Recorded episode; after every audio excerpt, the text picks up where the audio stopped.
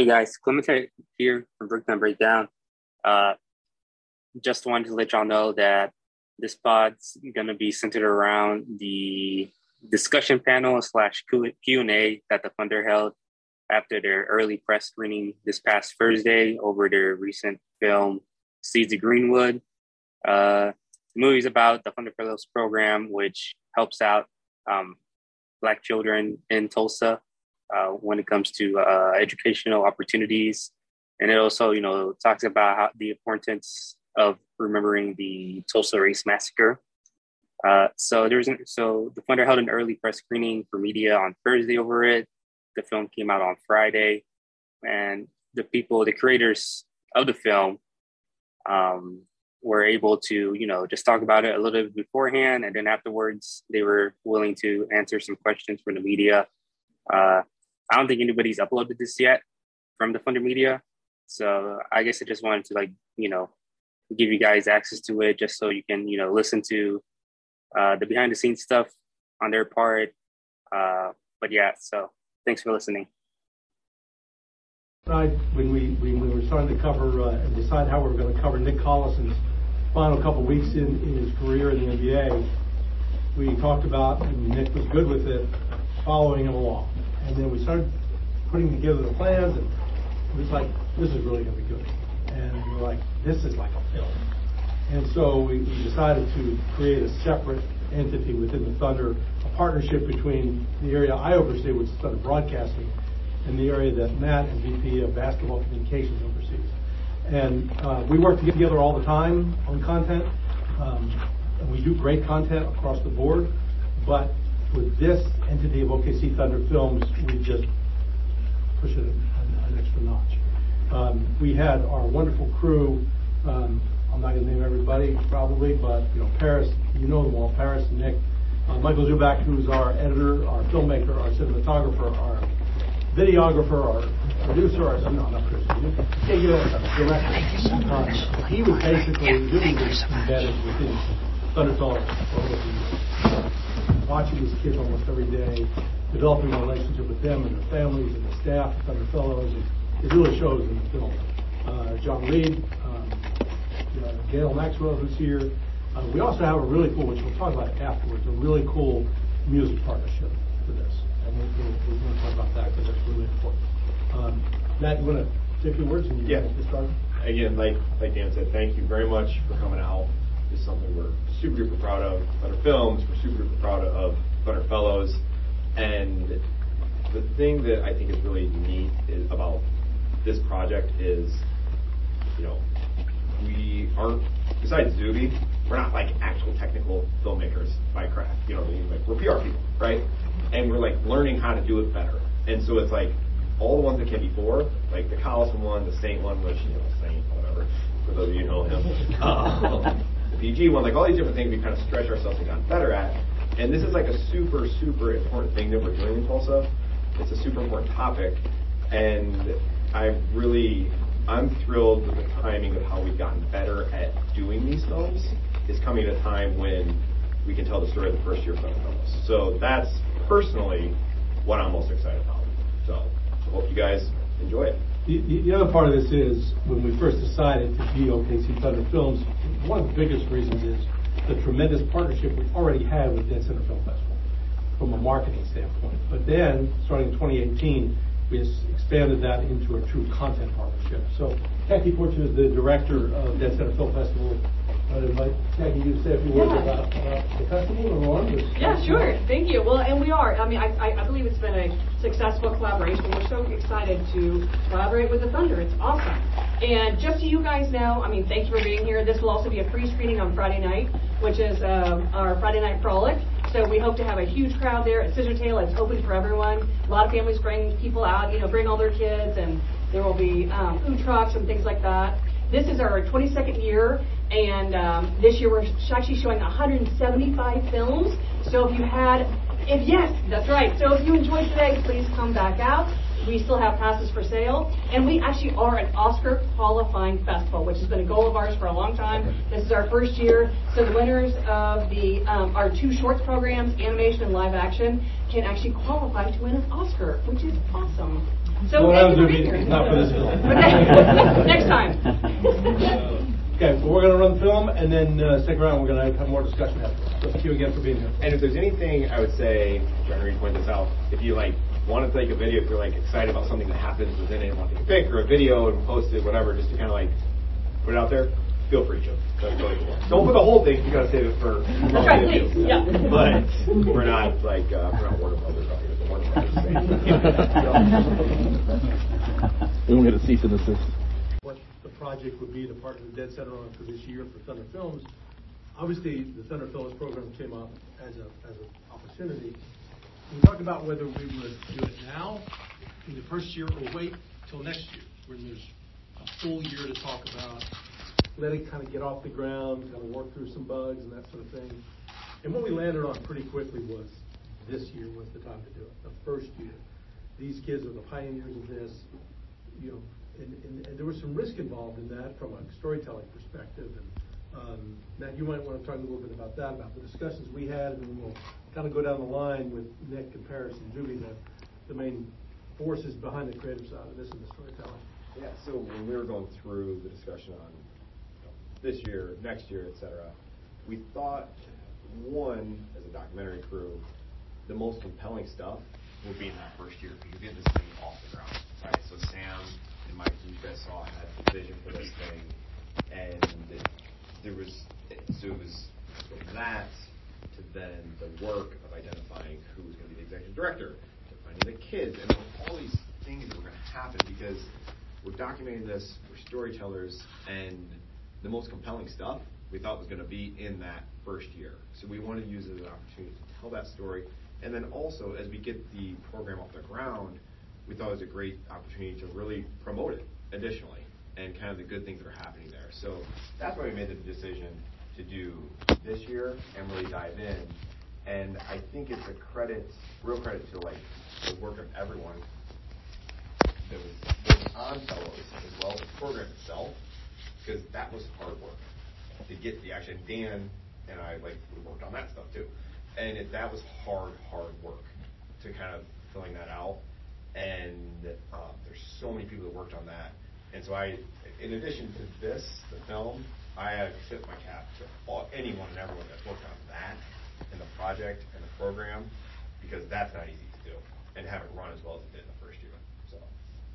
Yeah, ju- Just an introduction for those who don't know, Nick Gallo, Paris Lawson, Michael Zubak. I think you probably all know Nick and Paris from Bally Sports Oklahoma and the Thunder broadcast, but uh, Michael Zubak is the editor, videographer, and um, really the director of this piece, and very, very creative, and, and uh, just did a fantastic job on this, and you know that, but, because you tell me that all the time. But, but Nick, we'll start with you, because, you guys, you three were really sort of the architects of the storyboard of this.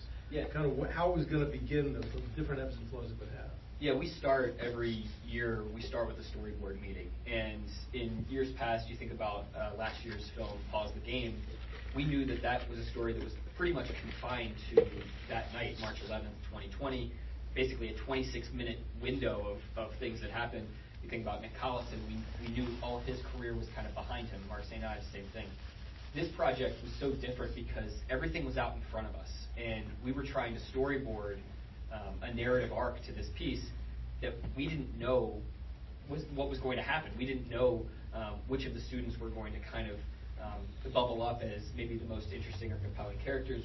We didn't know that you know some of the staff you, you see with Kina, she just is so charismatic that um, as we got into this, we recognized she has to be a major character in this. So um, that was such an interesting process because it, it was part of our normal due diligence at the beginning to do this overarching storyboard. And I think um, we were very successful in actually being able to glean and get what we needed um, from the course of the program to meet that storyboard with also, you know, being adaptable. Uh, but one of the big things, as I kind of uh, pass it off to Paris, was actually identifying which kids we were really going to try to focus on. Every day that Zuby was up in Tulsa was an investment, and it was a day that we couldn't get back.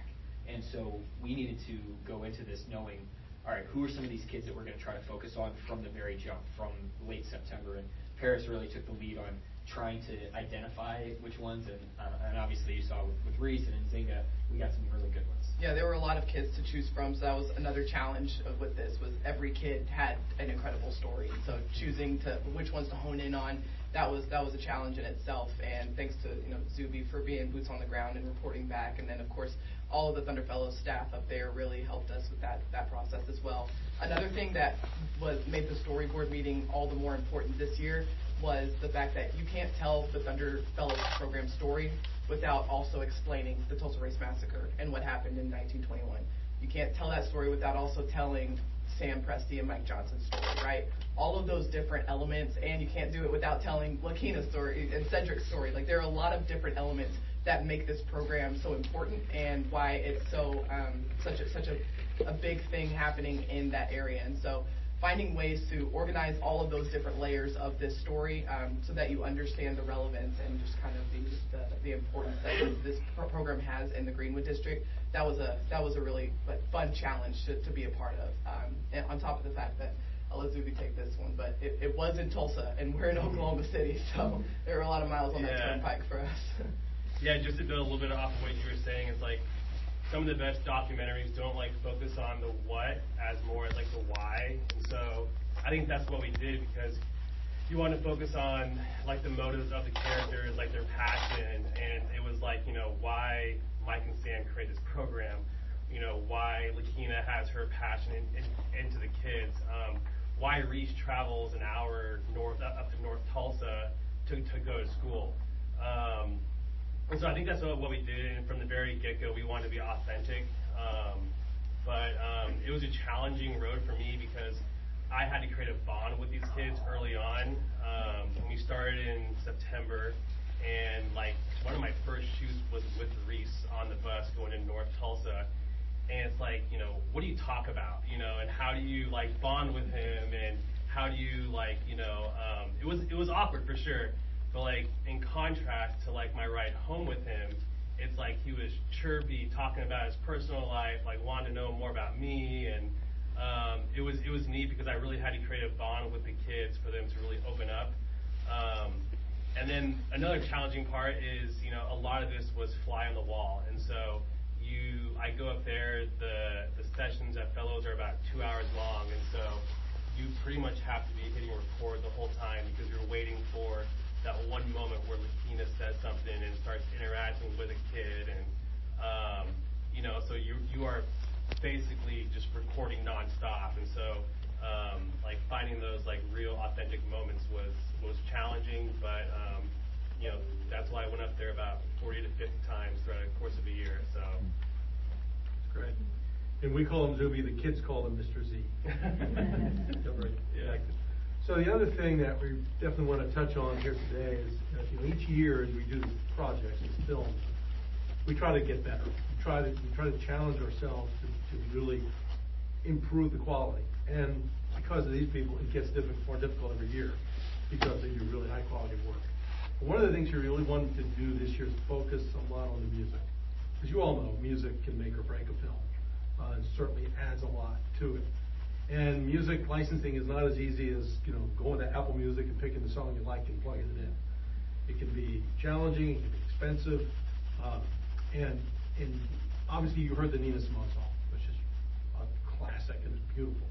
Um, we did license that. Um, but one of the things that, that we were most proud of with this project is a partnership that we forged with um, local um, film and music studio and production company called Notis Studios, N-O-T-I-S. And Dakota Riggins and Marcus Brown from Notis joined us. There there are four original songs in this film that these guys and, and some great local talent they work with. Composed, performed, recorded, edited. They helped us with some other audio editing in this. Um, and uh, go and start with you about the partnership and about what the inspiration for the music that you provided for this film was. Yeah, um, again, Dakota Williams, uh, born and raised here in Oklahoma City. And so, of course, being able to work with Thunder was, you know, a dream come true for us. Um, we produced uh, the first narrative feature of Black Wall Street. It's called Black Wall Street Burning. Um, Black Wall Street. um, and so, attaching to this project was really just God saying it was something that was gonna happen, I, I- assume, um, because of our work in that area, and the music just kind of flowed naturally. Uh, Zubak sent us a couple of clips of the film, we just got to sit down and kind of play with it, and it just kind of flowed naturally. Um, I think they gave us extremely good direction on what they were looking for, and so it just made it really easy to send them something, how do you feel about this? And don't like it, then, but it seemed to, to work out very well.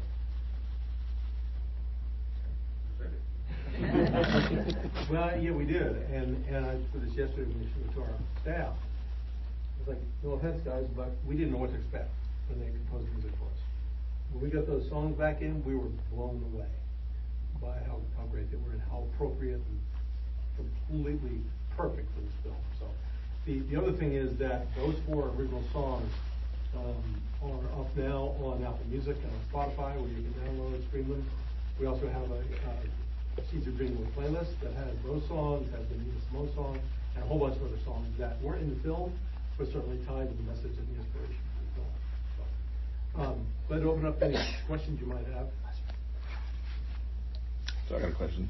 So in my real life, I'm actually a high school teacher, and that time frame from December to March, I know was very very rough on students because we basically had to go back to like COVID protocols and we had to do all that. So how difficult during this filming process was it to kind of like like I guess what am I looking for? So to kind of keep hold of knowing what the students were doing and what the Thunder Fellows were doing because again they were all virtual and I'm pretty sure you had a you had a point there where in class versus virtual is completely different.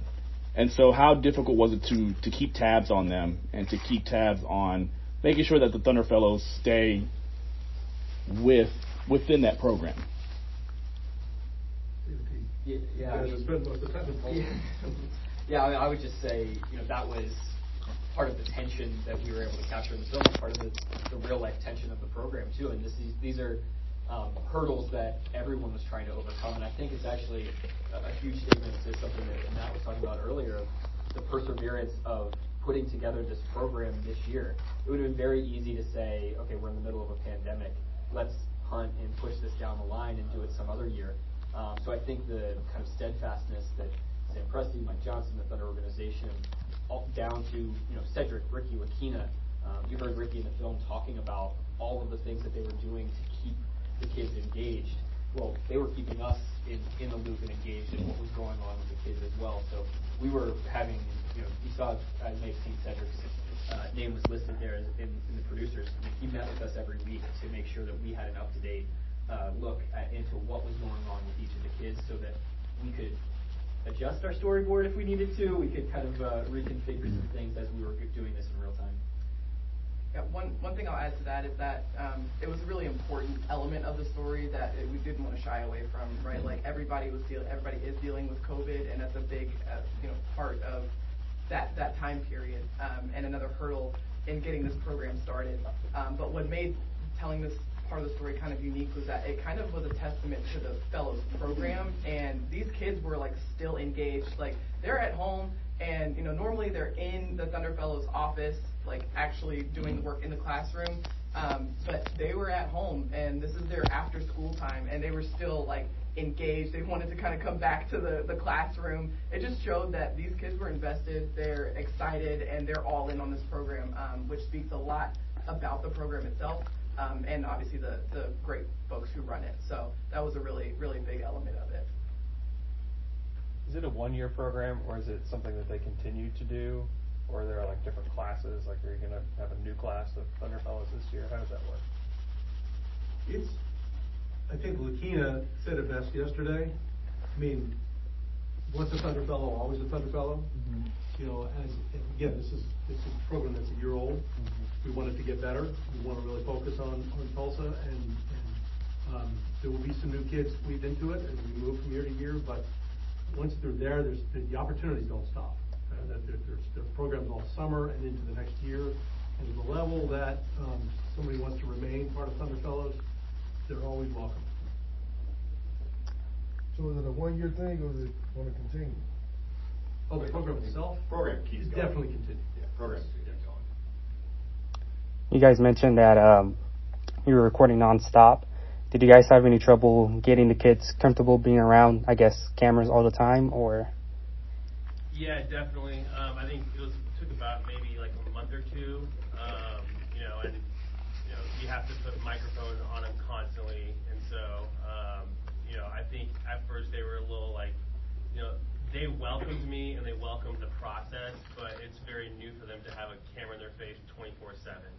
Um, you know, I think during the interviews, um, they it was like they like they opened up, you know, after getting some kind of questions going. But um, you know, I think after that, like you know, two month beginning, they they really started kind of welcome me, like being around 24/7. So, but um, you know, I was I was with Lakina on Thanksgiving, you know, going to you know a house full full of people I don't know, you know, and so um, you know it was uh it was an interesting process, but that was like part of my growth too, was to you know be in those spaces. We Reese got used to the camera, let's just. Yeah. On that topic, how many hours of footage did you have? How much did you shoot? I checked it was about like I think a little under 200, including Wow. interviews. So, um, so yeah, it was, it about 50 trips up there, 12,000 miles driven. so uh, yeah.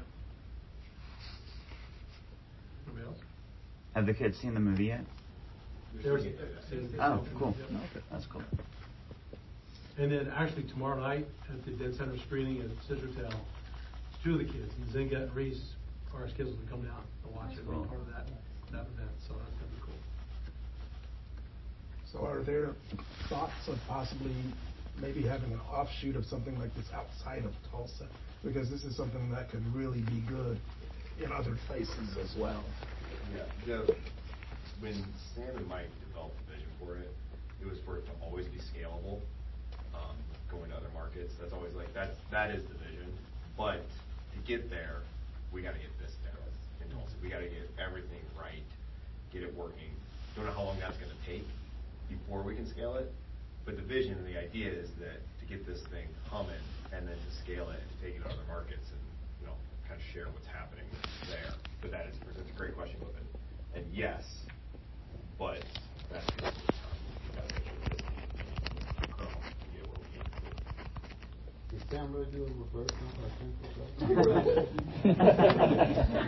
That was, and, uh, special note, that all, like, besides, well, the, the basketball footage, they filmed that themselves. It's pretty cool. Sam's dad, all the football footage, that was Sam's dad filmed all this, so that's pretty cool. Yeah, Sam had hops. And the other cool thing is, to Marianne's little brother that came in through the door while he was on a Zoom call, we put his name in the credits. So again, you guys, thanks for coming out, we appreciate it. Um, This will be online starting uh, the nineteenth, or in in connection with Juneteenth. We're gonna, um, there will also be a Tulsa public screening on June eighteenth at Circle Cinema. Um, Anybody from Tulsa, or you know anybody in Tulsa, that's free and open to the public, at Circle, so get them there, but then starting the nineteenth, we'll have it on our social media and YouTube platforms as well as the Dead Center website. So, thank you.